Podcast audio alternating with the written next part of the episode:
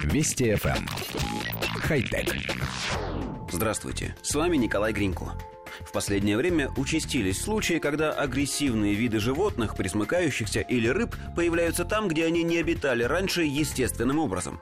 Одним из ярких примеров такого вторжения в экосистему являются рыбы-крылатки из семейства скорпеновых, более известные под названием рыба-лев или рыба-зебра.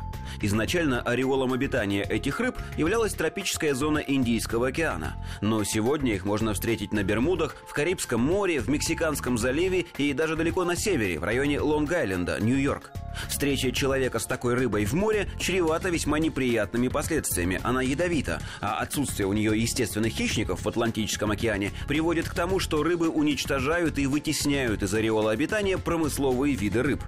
Компания iRobot, выпускающая робот-пылесос Roomba, занялась разработкой и производством робота, используемого в качестве инструмента экологической борьбы. Робот Guardian LF1 вооружен электрошокером, которым он поражает рыбу льва. Рыба затем подбирается при помощи специального подводного пылесоса. Во время испытаний, проведенных в районе Бермуд, за два дня робот поймал 15 рыб, которые затем были приготовлены поваром, принявшим все необходимые меры предосторожности.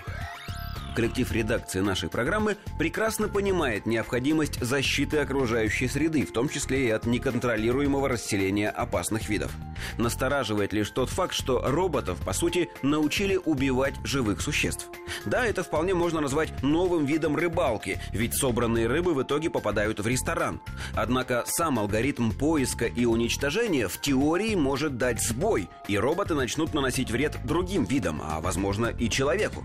Разумеется, все это не больше, чем опасения, отлично подходящие в качестве пугающих заголовков для желтой прессы. Но хочется, чтобы разработчики подошли к реализации проекта с максимальной ответственностью и осторожностью.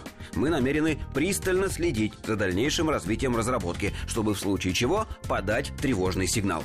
Надеемся, к нашему мнению прислушаются. Хотя... Вести FM. Эм. Хай-тек.